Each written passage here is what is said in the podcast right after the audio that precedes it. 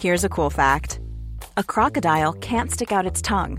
Another cool fact you can get short term health insurance for a month or just under a year in some states. United Healthcare short term insurance plans are designed for people who are between jobs, coming off their parents' plan, or turning a side hustle into a full time gig. Underwritten by Golden Rule Insurance Company, they offer flexible, budget friendly coverage with access to a nationwide network of doctors and hospitals. Get more cool facts about United Healthcare short term plans at uhone.com. When you're ready to pop the question, the last thing you want to do is second guess the ring.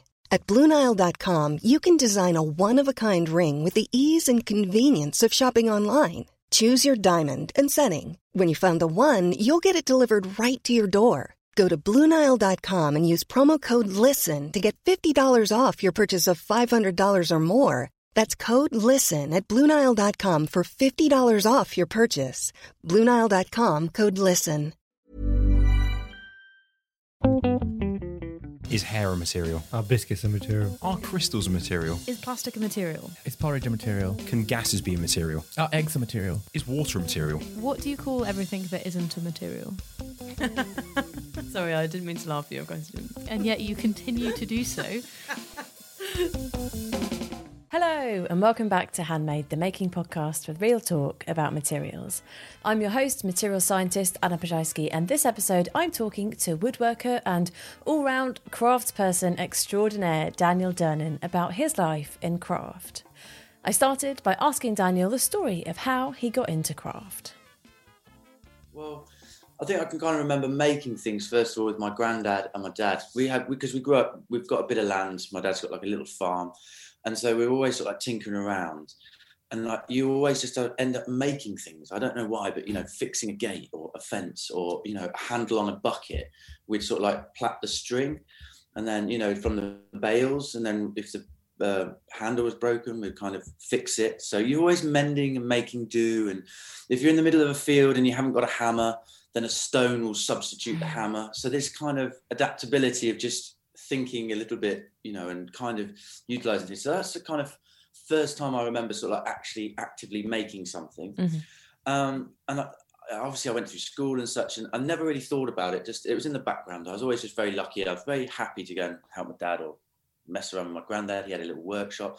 I go and tinker around with him and always doing those types of things. And I think when it got to my A levels, I was a bit sort of like confused as to what to do. I didn't really really know. And I and I actually wanted to just sort of, you know, I'd like to make some, you know, like most teenagers, I'd like to make some money. So I thought, well, I'm, I'm going to restore and sell furniture. And I was talking to a friend, and he was like, "If you're going to do that, Daniel, you've got to like learn a little bit about it. Like, you can't just go and paint it well." I was like, "Well, you can." So I started doing that. But I thought, no, wise thought. I better learn a bit about restoration. When I start to see some French polishing and things, I was like, "This is actually pretty hard." You know? So I went up to the college and just decided to do a one day a week course. You know, can I do this one day a week course on learning restoration for like a year or so? Mm.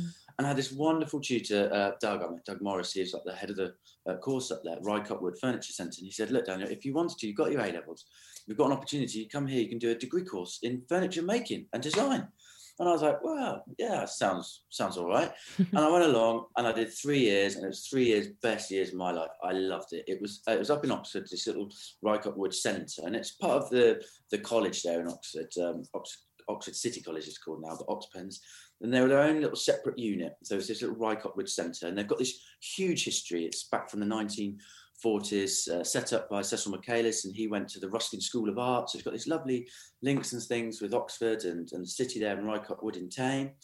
And they used to teach agriculture and furniture making, and I did the furniture making, and I just fell in love with it from the concept. And i never really saw it at school i guess. I never really thought of design and technology or art in that when you know i've always been pretty arty in design and making. I love it. But to actually realize that you can do a drawing and a sketch and then produce a piece of usable furniture that like you know your mum and dad would be like oh great we can sit on it or you know we can actually use it as a coffee table. It's not you know it's not just going to fall apart as soon as they uh, do it or it's not sort of like cobbled together on the farm that just has to be something that's completely utilitarian. It's actually got an aesthetic value and everything. So i really really loved it. So and I was doing that for yeah, like I said, three years. Then I got an artist in residency afterwards with the college, and I just further continued to mess around. Then I, I went traveling. If I'm really honest, I got a bit obsessed about um, yurts and uh, mobile structures. Mm. I'm, uh, you know, as we've spoken previously, I'm obsessed with camper vans, caravans, uh, boats, uh, all modes of transport, and you know, gypsy wagons. I, I had a Vardo van that I restored, which is obviously a beautiful dray wagon um, Mm. restored, uh, uh, and, the, and the bow top on top, which was really nice. Hard project, but I've always been interested in these kind of things. So I, I wanted to go out to Mongolia. So long story short, I went traveling for a little while. I went out to, I went on the Trans Siberian, if, if you wanted to know. And, and I went out to Mongolia, saw all the yurts and, and how people are living out there. And this fantastic thing ended up in Australia for a couple of years, just doing carpentry work. And I, and I came back home and I started to read about all these designers that were making these wonderful pieces of furniture. Obviously, I've been doing furniture and very specifically in kind of woodworking. So it was very craft, and, and Rycotewood was very good about you know, learning the fundamentals of the joints, using the timber, you know, steam bending, laminating, all these aspects that you can do with timber, which are wonderful Mm. and really nice. But as I sort of like looking around and reading, you know, you do, you read the articles and such, and you know, icon magazines, etc., all the furniture.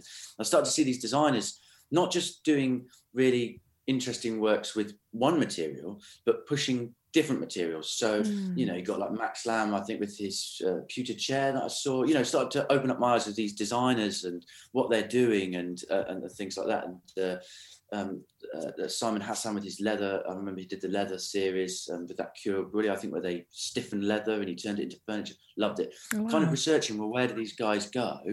And they all had gone to the RCA. And I was like, well, if, if that's where they all go and learn all this cool stuff, I, I'd also like to go. So I kind of just put in an application, and, and very luckily, uh, they, they obviously like some of the work that I've done. I think maybe more of the experimental concrete series I'd made at one time on the farm. I'd made a load of furniture out of concrete and stuff, very Cool. much um, Ron Arad type esque uh, stuff with reinforced concrete in. But anyway, I got in, and so I spent a couple of years there just pushing the envelope, I guess, of like design. Mm. and it introduced me to a whole kind of thought process not just about materials but how we approach materials how we approach design. I mean obviously i did design products there.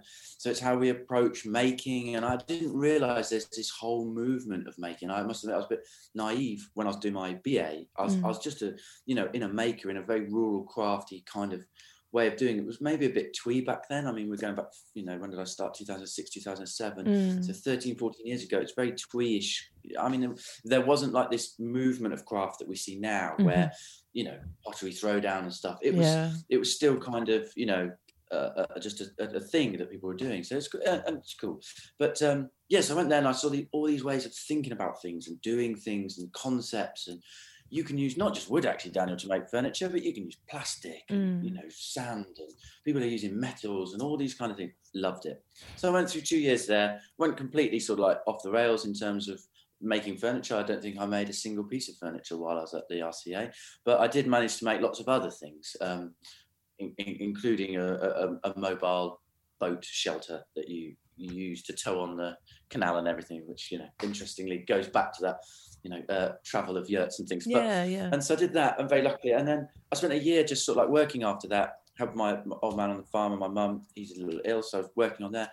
And uh, I basically RCA had opened up more questions that it answered, and I thought I'd really like to know a little bit more about why I make, what's the drive behind it. I guess kind of selfishly, you know, why am I making and why am I doing? Because I'm not passionate. I mean, I'm passionate. I think about wood. I think I'm fairly passionate, but but I'm passionate about making, and I think like craft for me is not.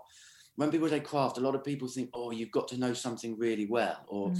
and and there is that aspect of craft. It is a time-honored thing, and there is you just can't deny it. It's just years you have to do. It's just an apprenticeship over years. I'm still learning now. I've been making for 20 odd years. I'm still learning. There's people that I know that are absolute masters in their industry, and they'll still tell me they're learning.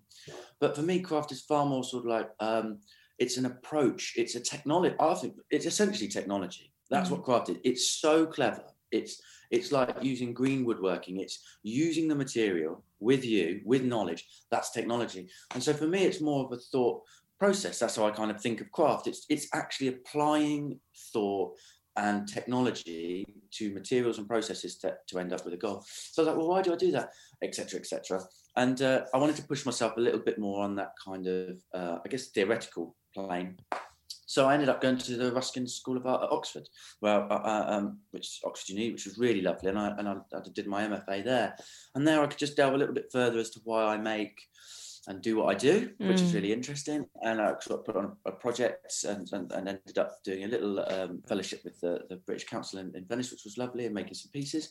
And that, that kind of leads me up to now, where I'm, you know, at the moment still making, working on various projects, you know, um, across various different media and things like that. So that's kind of how. I mean, that's a really long story. Sorry to no, to, it's to, great. To take you around the long way, but it's a very long. My mum always said I seem to find the longest way to do anything. So if there's a way of doing something, I'll always take the long road. Never, never, the, never the short road or the easy road. Always the long way round. But it, it, you kind of end up there anyway, you know. So I think it's that and that. But that's how I've kind of got into craft, I guess, mm, in, a, in, a, in a kind of nutshell. I never thought of myself as a craftsman. I never went out to be a craftsman, but it seems that it just you can't help it. I guess people who make who you've most probably spoken to before, there's just an intrinsic um, yearning, I guess, or something, or just you can't help but make. You know, it doesn't matter what you do. It's whether it's fixing up your bicycle and you sort of like, actually, I'm going to strip that back and paint it really nicely, mm. or you know, I'm going to fix that car, or I'm going to make a lovely piece of furniture, or I'm going to you know, build an oak frame barn or you know, whichever. Uh, so it's yeah. sort of like that kind of thing. Yeah, it's just it's in you that yearning to make, and and and and I think like if you're that if you use your hands, it's really funny. But you, you normally have an aptitude if you use your hands with one material. you're you can normally transfer them over. And, and, and, kind of work to a certain, or you'll certainly appreciate ways. Obviously, you're not going to be a master of it, but you can kind of appreciate the tactility and using that thinking of oh, this is how this goes with another material. It's mm very interesting, I think. Yeah, yeah. So sorry to you know go round the long way, like I said, but yeah, that's kind of how I ended up in craft and uh, making things, I guess. Yeah, yeah, yeah. no, not at all. It's a, it's a brilliant story. Thank you for sharing it.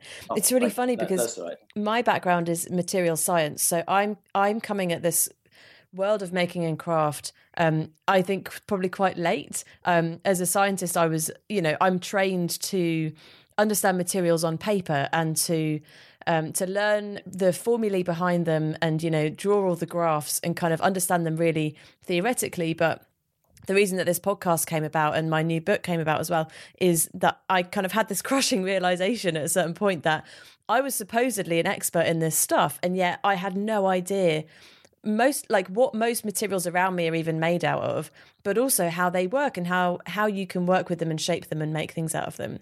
So that's kind of the quest really is to find out from people like you you know what is this secret thing of making and making with your hands that is like able to go to transform these materials almost magically it seems to me from just being a raw material into some beautiful useful object Yes, yeah, yeah. No, that is that. Like you said, that transformation is really interesting, and that there's understanding materials on that base kind of, you know, that intrinsic level of what mm. they are. Mm. But then I, I think like, again, it goes back to that kind of that idea that there's this theory of. Uh, I think of making, and if you are a maker, you know, it's that it's that um, it's what you call it, it's that tactility, I guess, and that initial kind of instinct. There's an instinct with certain materials. I must have. So for me, I, you know, I've done dry stone walling. I mean, just you know, I've, I've played obviously being on a farm, we work with everything, mm-hmm. and I've worked with you know, I've dug. So I did a project where I dug out. We we've got a clay seam in the in, in the field, and we we dug it out and we excavate it. and We can make pots and clay pots out of it. Cool. But then I manufactured a kiln that out of metal, welded it all up. That uh, me and a collaborator Theodore worked together. We put the kiln into the clay to fire the pot in situ, as it were, kind of cool. on site. So kind of like this idea of taking you know, we normally extract materials and take them away. And we thought, well, actually, let's take the process to the material, mm-hmm. which is mm-hmm. kind of like this, you know, mining idea, but mining and process. So there's this pro, everything's in that. Just let nature do it because mm. it does it so well. So I think as a as a as a club, like with these materials, there's this intrinsic kind of um, play that you get to just work with them, and I think that's where the the craft aspect comes in and what people can get. It's it's just you, you're always I find working with certainly with natural materials. I know that maybe more synthetic type materials. I know that metal for me is very it's a lovely material to work with. Mm. I mean, I was talking to a welder actually the other day, and I built this oak frame, and we were saying about the difference between the things. And, and I was like, he was like, well, if you get that oak, you cut that wrong, you can't stick the oak back on. He's like, if I cut it off you know, I can weld it back on. And I was like, it's so true.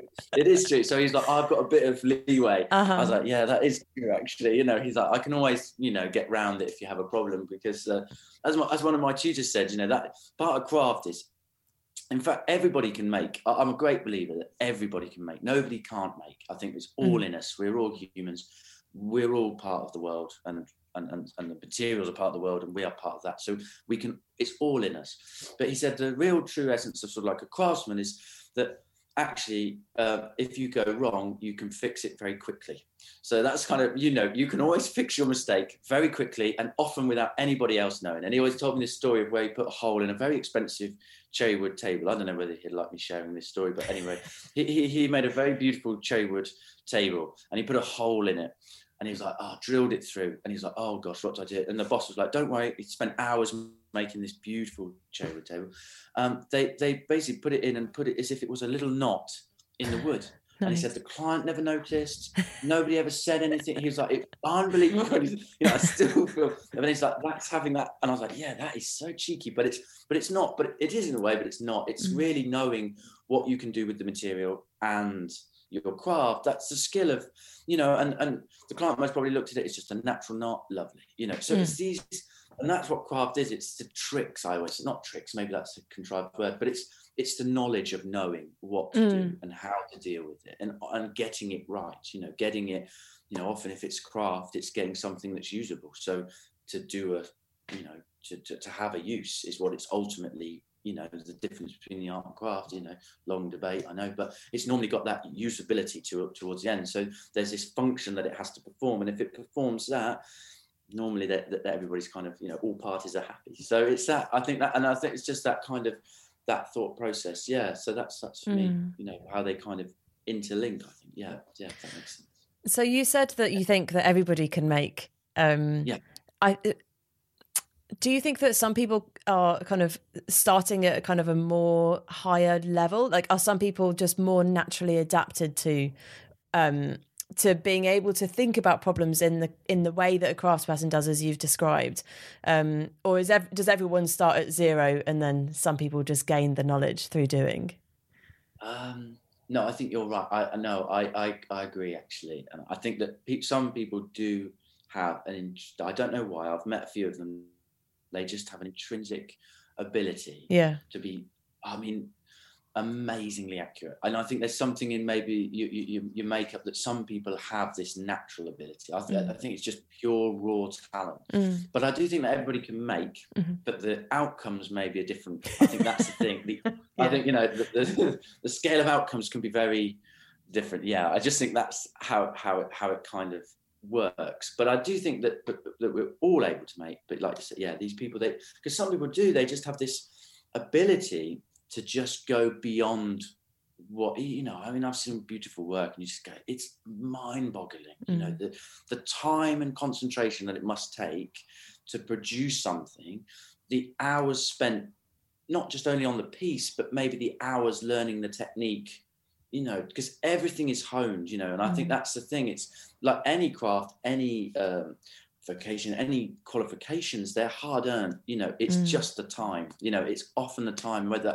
completely theoretical to, to, to purely practical it's it's time honored Uh, you just can't escape it unfortunately it's just Mm. one of those things isn't it so but i do feel that being part of, of of this material world that we live in because we are all you know used to using them um I think there is this thing, and what we've had recently, I think maybe in the last uh, since the seventies and stuff, is we've been removed from that process of making, and what you used to have is like you know my, my mum always said you know she can remember people would come round and fix your tinware and you know people would mend Mm. clothes Mm. not because it's cool or fashionable but because necessities dictated that you fix it and so people were naturally adapt at doing things and i think that you know they would naturally sort of like learn how to you know my nan made her own curtains and cushion throws and you know my mum said she never bought them she just always sewed and she had a lovely sewing machine and, and she'd never call herself a seamstress Yeah. you know uh, but but she would be able to make these beautiful curtains Mm.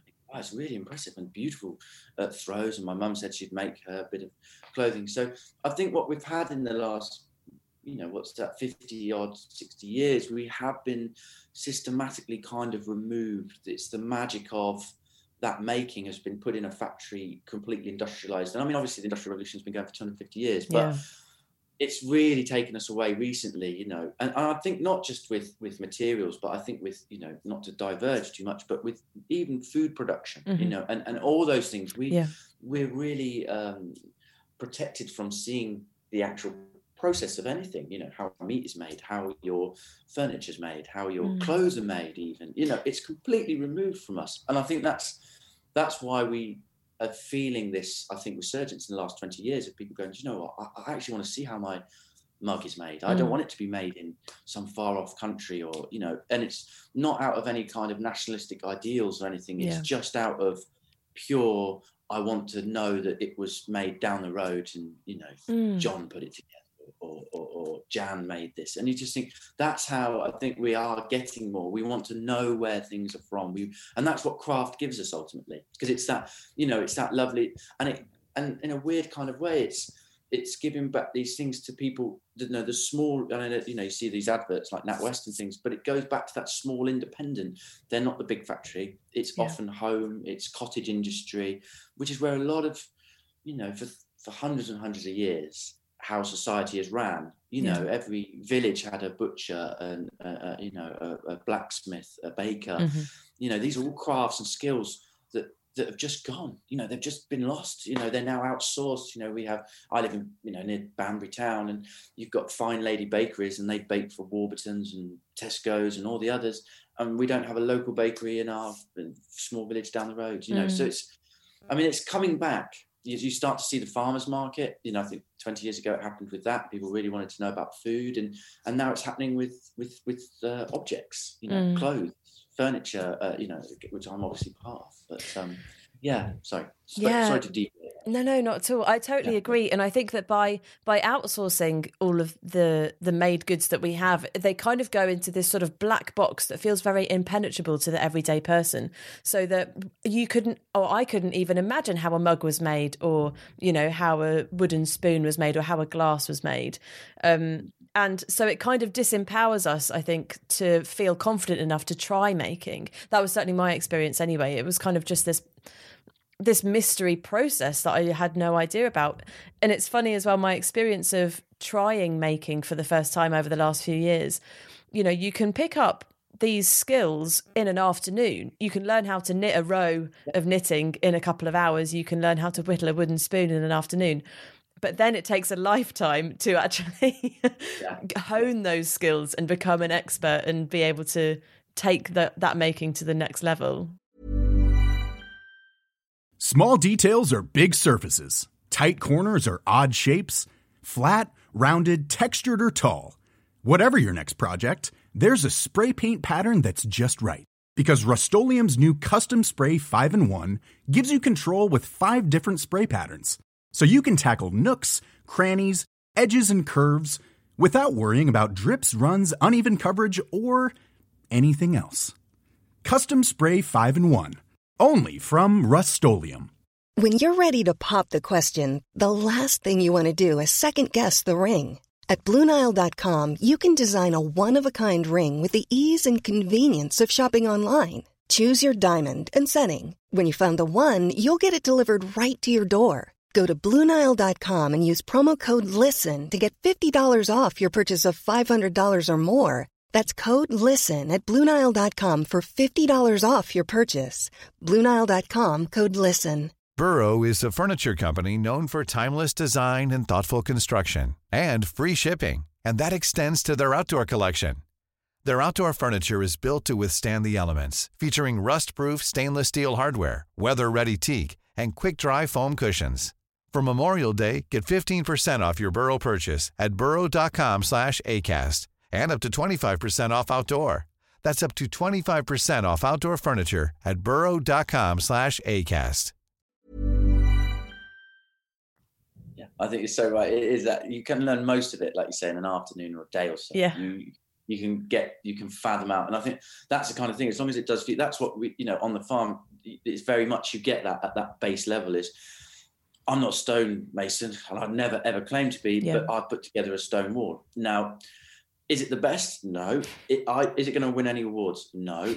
Does it hold up and keep some animals back? Yeah, it kind of does the job. So they go, well, that in theory then is is, is it's in you know practical terms it's a great wall does Yeah. does exactly what it says on the tin but it's not gonna you know it's not gonna have that finesse and that beauty that you see the stonemason doing Mm. stuff you know i mean my dad always said they they pick up a stone and, and they don't put it back down until it's in the wall and you go there's that skit and it's that skit you know that but that comes from a lifetime of working with a material and i think in any subject in any kind of um, practical or theoretical that's that's that knowing that intrinsic kind of just yes that's what it is Mm. that's what we're talking about isn't it it's that those years of hard graft. You Yeah. just you just can't escape it. You know the more times you pick up a stone or the more time i go you know i use my chisel on a piece of wood the more every time i'm learning something about it. Uh, you know every time i'm I, i'm using a piece of wood or i'm shaping a piece of wood i'm learning about ah, this works better. This is Mm. and that's just hard game. I know because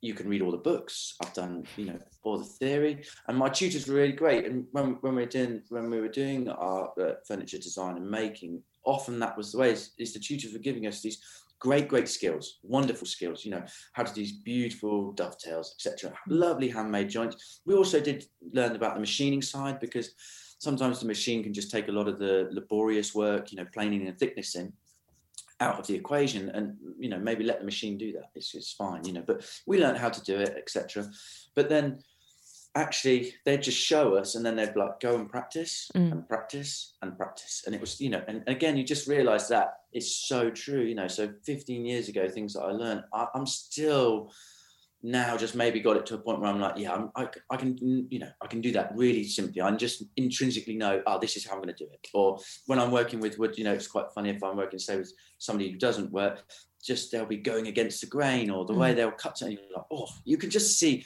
And that's just from me you can't say it but it's from years of picking up a piece of timber and looking at it and knowing okay this is how i'm going to work that piece Mm. and i think that's like we say is that is that it's that dedication to to to wanting to work in and that's what's amazing with different craftspeople i've found having been very fortunate to work with lots of other gifted gifted craftsmen. You know i've worked with glass blowers that are fantastic. Mm. i've worked with you know uh, ceramicists that are amazing you know blacksmiths etc and what is amazing that everybody seems to have is just this they are passionate and they love that particular craft beyond all other crafts because normally they're really handy at doing other things so you Mm. know the the, the the the glass blower had made this really cool metal bench that they kind of used specifically for their uh, job and kind of fabricated themselves. It's really beautiful. And you're like, wow, it's really you could be a blacksmith. Yeah. No, but I particularly love glass, and so it's really fun. You will see it in lots of different craftsmen. I think that they have this aptitude for other ways of, of, of doing it, but it's Yeah. that dedication to that one thing that then elevates them, I suppose,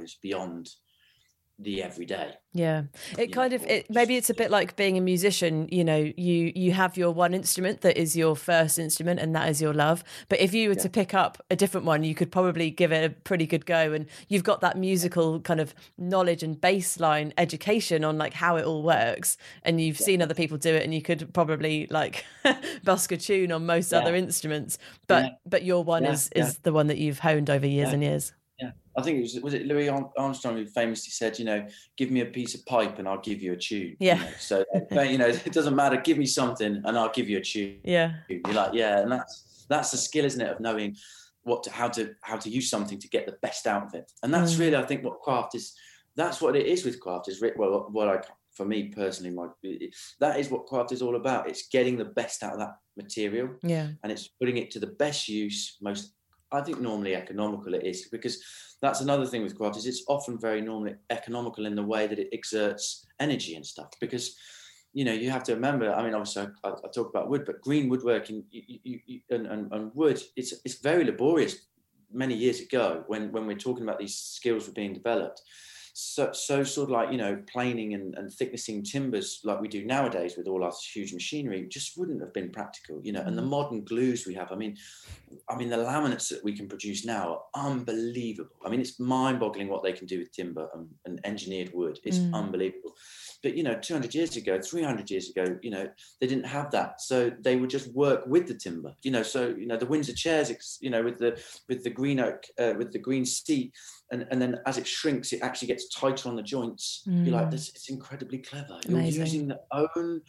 material for your purposes. That is so smart. Mm. It's a bit like, you know, we're going to grow a hedge and then we're going to lay that hedge and that's going to make it stock proof. You're like, that's it's just double clever, you know. We so hold on, you don't have to move any materials. No, we just have to just lay them down in a certain way, and that's going to keep it stock proof. The animals will stay in.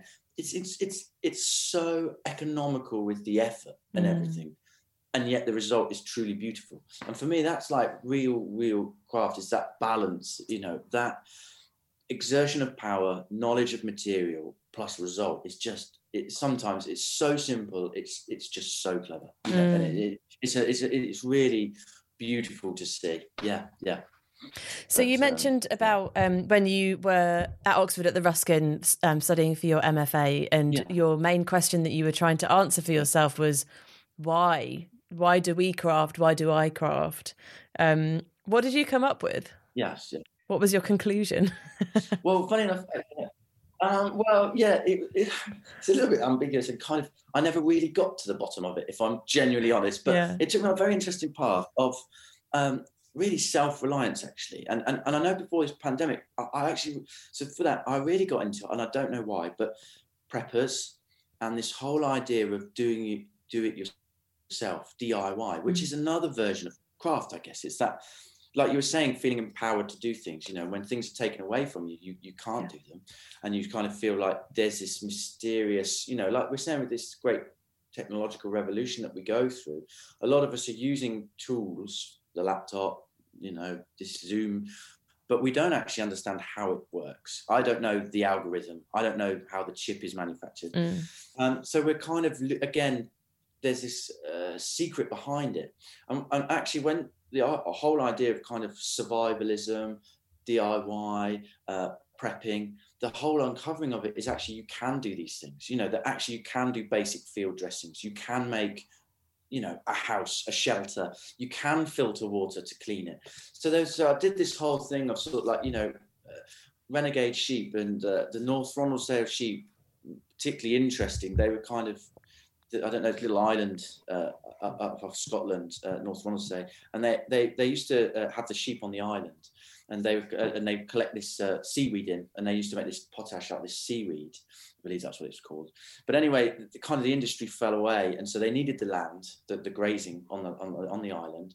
To, to grow those some vegetables, etc., and, and use it for, for the human consumption. So they basically built a I think it's a 12 mile stone wall around the island to kick the sheep off. So they kicked the sheep off, and the sheep got pushed onto the coastline. Mm. And the sheep, rather than kind of, you know, die or whatever, they actually now just live on this coastline. They're very famous for it.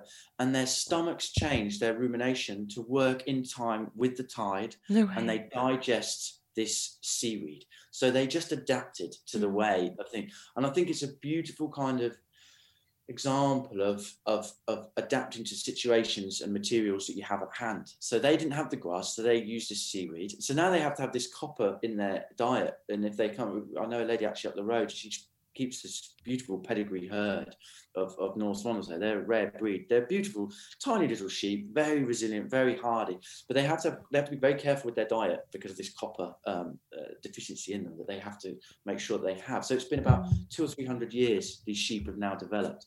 So I think there's this, and but what I'm super interested in is, like I say, this adaptability of using the materials at hand. That is, in essence, kind of, I think, why you make and craft is that you want to understand your environment. You want to control. There's a certain autonomy, I think, that you like because we have had it taken away from us. It, not uh, forcibly, ironically. In fact, very much like Brave New World, we just sign up willingly for it. You know, we just want it the pleasure and the easiness and the convenience of the iPhone. And Mm. I don't want to make a shirt or repair a shirt. I can go to Primark and buy it for three pounds. Mm. So we have this, so we've given it all up. But actually, there, if we know how to do it and we're resilient to it, we can actually kind of in ourselves, we can depend upon ourselves. We can take a bit of power back and a bit of autonomy back. And that kind of is really powerful. That's what craft can do to you is it can give you the power to say do you know what?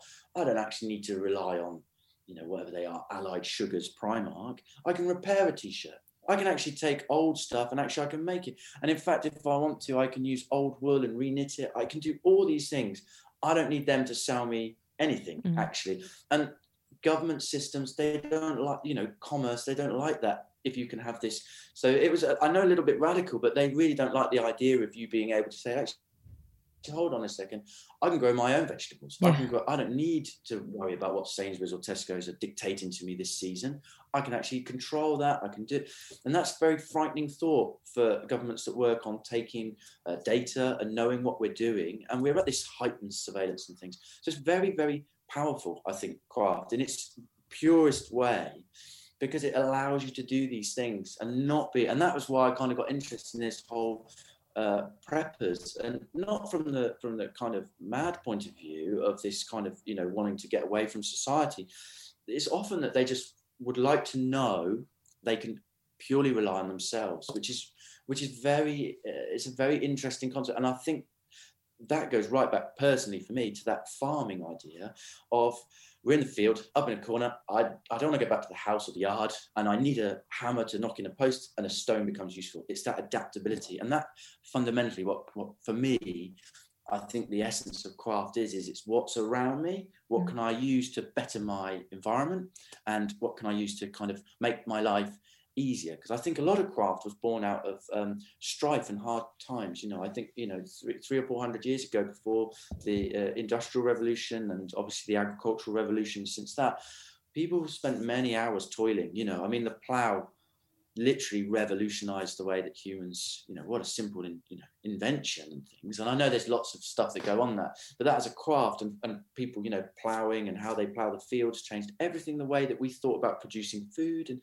it's very interesting this this whole idea that once you know how to do something and do it well it can change your whole perspective on how you think and rely on yourself or others. And i think Mm. that's that's what craft for me personally is it's that ability to adapt and and and it's a thought process. It's not just about a material. I know it is for a lot of people and i know on that surface level that it still is. And even me i say that i love timber. I mean i i'm passionate about timber. I i, I work with green oak i work with you know i have a lathe. I've always default material it, it's timber. If i'm going to build something it's can i build it out of timber first? Yes. Mm. Okay i'm building it out of timber because i love wood. I mean I, it's just so beautiful. It, you you don't need any power tools. You know, my dad had a, you know we have a hammer. He used to have what they like this uh, screwdriver. He didn't even have a, a drill or a, it- was like a screwdriver. He called it a Yankee screwdriver. But you basically pushed it and it twizzled through this uh, system and it spanned the so everything was hand powered. And you're like with just a few hand powered tools. I mean, he built barns 30 years ago that's still standing. Know, you're like, it's unbelievable with just hand tools. That's a that's a hammer, a saw, some nails. And, and I remember the other day I was just nailing in a six inch nail into a bit of fencing, and I was like, this is just so I just feel so connected. This for thousands of years, people have used this same technology. I mean, this is a piece of technology. I'm hammering in a bit of metal to hold these two pieces of wood together. What a fantastic piece of craft i you know the, who, who came up with this thought process of like this would work? And i just take it for granted. Mm. and you just go it's unbelievable. And i think that's this and it makes it so quick and it's so easy. I don't need any expensive tools. Like i say it's just a hammer a saw and a nail. And you can build most things a lot of things. And i find that it's liberating. It's like wow you know you don't, you don't have to fear putting up the garden shed it's just a hammer and people have done it for thousands of years this technology, this craft is is is so easy and it's come so naturally to us. These people have thought about it before. Our ancestors have thought this up, this process, and we're now doing it. You can take all. I mean, it's lovely. Don't get me wrong, to have the lovely routers, and I, you know, I love using my my drill and screwdrivers, and uh, you know, I've got all the kit, and it's lovely when you're doing really beautiful. You know, I've done laminated series, and I've had to make things, and it's wonderful. I love using those uh, tools, but just the basic hand tools, this you know, human material tools, Mm. just and there's no noise, the dust is minimal. It's it's really uh, therapeutic, I think. It's, uh, it, you feel, without sounding too crazy, kind of um, a little bit at one, especially working with timber, because like I say, just it's so warm to touch and Mm. it's it's so forgiving. I must admit, timber for me has allowed me to get away with so many more mistakes than I ever should have been because it's just such a forgiving material. It just just wants to work with you, timber. Really, it's only all you're doing is just trying to get the best out of it, and I think that is again, that's something that's you know kind of, but you feel part of it. you know. So yeah, for me Mm. personally, yeah. So hopefully not to wander too much. Sorry, going down that uh, avenue of thing, but but to get to the back to it, that was kind of the whole theory through that Ruskin was Mm. was just this whole uh, for me was this DIY, this thinking, this empowerment. That that was what I really boiled down to, and I.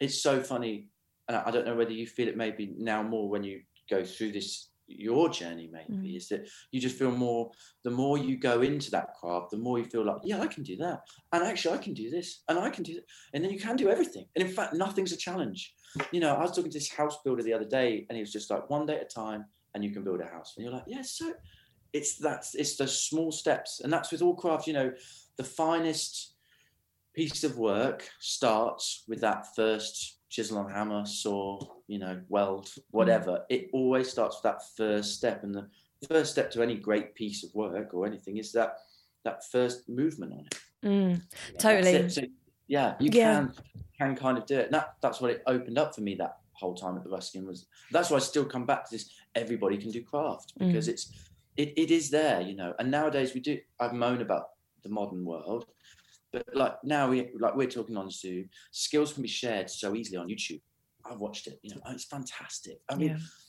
the social um, engagement of people to share the time because I know it takes a lot of time. I make and I don't ever film it or photograph it because I find that very laborious and very hard. So for somebody to make and document it, we've now got this huge collective archive of skills being brought together on on YouTube, Daily Motion, etc. You know these skill sets, and I think it's fantastic. It's a great mm-hmm. time as well for us to get in and reconnect with these things. You know, it's never been easier. You know, you can like you say, do a craft day or a, a half a craft, you know, go on these these courses are all open.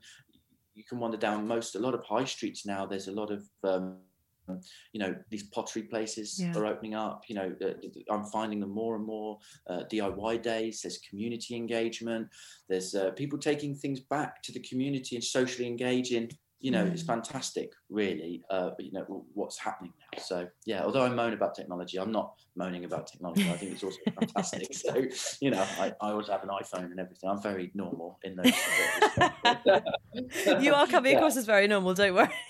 oh, good. Oh, good. Thank you. Yeah, because I, I do know that you know it can go down a certain road. But um, yeah, thank you. it's so funny what you were saying about you know just one step at a time like what that um, person that was building a house was talking about the craft that i've taken forward the most of all the ones i've tried has been knitting. And and i really relate to what you were saying because you know if you you i started by making a blanket which is just you know knitting across left and right left and right just the same rows all the time. And then i wanted to um, make a hat. And so then i had to learn one extra stitch which was the purl stitch as opposed to the knit stitch. And once you've mastered that you can then do ribbing and then you can um, you know knit two together and reduce how long your row is. And just with a small combination of probably less than five different techniques you can make. Yeah. blankets socks gloves um hats scarves just through these like uh, literally less than five skills. Um and and it's um, and every time you come up against a new instruction that you haven't heard of you go on youtube you look at how to do it and then you've added that to your toolbox and then you can make jumpers and you can you know make sort of more and more complex things. But each time it's just one new skill one new step that you master and then you've got a whole new world opened up to you. Um, so yeah i really relate to what you were saying about it the accessibility of it and just taking one new skill at a time. So, I mean, I could talk to you about craft all day, but unfortunately, we're going to have to wrap this up. So, I'm sure listeners will have felt inspired listening to you um, speak about your passions in craft. And if they're listening, thinking, "Okay, I I'm in. Like, I understand the the importance of this. I want to give this a go." Where do you recommend that people take that first step in in in getting into craft and having a go? First thing, I mean, it just starts at home. I think, do you know what? You can just have a look, and if you're going to chuck something out or something, just look at it and go, do you know what? Can I fix it, or can it be? Because I think it all starts at home. And I had said my craft journey started right back. Okay, a little bit more. I wanted to make something, but I, I want to restore something. I want to Mm. fix it. You know, I didn't have, and I remember well, I've still got it now. I made it when I was about eight or nine. I made a toolbox. I had some tools. My dad gave me some spanners. I didn't have anywhere to put them. I was carrying them around for ages. It really annoyed me, tied up in a, in a bit of plastic. So I was like, I made myself a toolbox. I've still got it right now, and I took it to all my stationary engine shows. that I was a bit of a nerd. I love these stationary engines, Lister Ds, etc. And it, and I've still got it now, and it starts with home. So I think if you really want to go out, it's you, you you can go to the craft days, and I think they're really great. You can watch YouTube online, but you know what? Rather than throwing something away, just go. Do you know? Can I repair it? Mm. Can I can I fix? Because that's where craft is. It's it's it's what can you do, and that's all it is. That's all craft is. That's just just skills, and you'll pick up so much. And if you were going to chuck out a jumper and you can repair it, and and instead of doing, doing a repair, you do a funky little design or whatever, you know, let your imagination. You will feel like wow and if that's achievable what's the next well then you can knit a whole jumper or mm-hmm. you can build a you know if you can repair a chair leg you can build a you know a table or you can build a bed or you it's it's endless the scope of what you can do if you just start and i think that first start yeah i'd say is just at home you know just before you chuck it out have a think because it's that's where craft really really lies is in that uh, self-reliance that resilience it's it's that's the first step for me, you know, and, and then obviously go and join a club because it's you meet other enthusiasts and it's mm. great. I mean, there's so many people out there now that want to share skills. Uh, get involved. I just think once you're out there, it's fantastic, really. You know, I've seen it and been a part of it very fortunately in some small way. And I think such a, and I still meet people now, they're so inspiring in every single craft that I meet, you know, every, and we've all got similar you know maybe different backgrounds but we've all got similar passions we've all got similar ideas you know what craft can do where it can go what they're into and i just think that's it get engaged with the community because the community is craft and craft is part of the community. I think it's so important it's just intrinsically linked so but but it does start at home. Have a look around. You can fix most you know rather than chuck it out just fix it. And that is that little step i think yeah for me Amazing. Thank you so much for chatting to me. This has been, you've been the perfect podcast guest. Honestly, I couldn't have oh, thought of oh. anyone better to speak to. Oh, thank you. Yeah, no, thank, thank you for listening to me because I know I can wander off and, and, I do and I do ramble. I've been known to talk a lot, um, but and, and, I hope it hasn't de- deviated too much. Um, but like I say, yeah, Not thank you so much for having me. Because it's been a pleasure to talk about it. I mean, it's if you're given an opportunity to, to talk about something you love, it's it's yeah. it's really wonderful. So thank you for for sharing your time. So that was the wonderful Daniel Durnan on all things craft. Thanks so much to him for taking the time to come and chat to me on the podcast. I'm delighted to announce that my book, Handmade A Scientist's Search for Meaning Through Making, is officially out now. You can order it as a hardback online and now in all good bookshops IRL. And you can also get hold of Kindle copies and the audiobook version online as well please let me know what you think of the book or, you know, just say hi to me on social media. I'm at Anna Ploszajski, that's A N A P L O S Z A J S K I. If you want to learn more about the book, I was interviewed by the book's wonderful illustrator, Hannah Ayub, last episode. So go back one episode on the podcast feed and you can hear more about exactly what is in the book and my sort of writing process behind it and what to expect from it. That's everything for this time. As always, it'd be awesome if you could like, subscribe, and review the podcast on Apple Podcasts. If you want to say hi to us, you can do so on social media. We're on Twitter at Real Talk, that's R I A L Talk, and on Instagram at Handmade Pod. If you want to support the podcast with a one time financial donation, you can do so at supporter.acast.com forward slash handmade. Thanks to everyone who's already done so. It really does help to keep us going. Thanks, as well as always, to Alex Lathbridge for the music mix. Next week, I'll be talking to materials engineer Shannon Nickley about synthetic diamond. So until then, take very good care, and I'll speak to you next time on Handmade.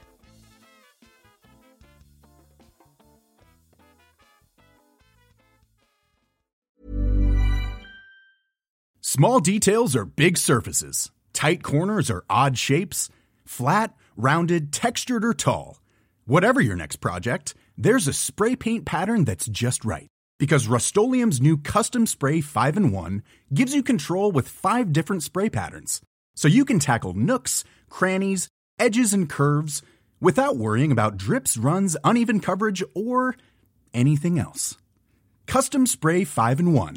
Only from Rust Normally, being a little extra might be a bit much, but not when it comes to healthcare. That's why United Healthcare's Health Protector Guard fixed indemnity insurance plans, underwritten by Golden Rule Insurance Company, supplement your primary plan so you manage out of pocket costs. Learn more at uhone.com.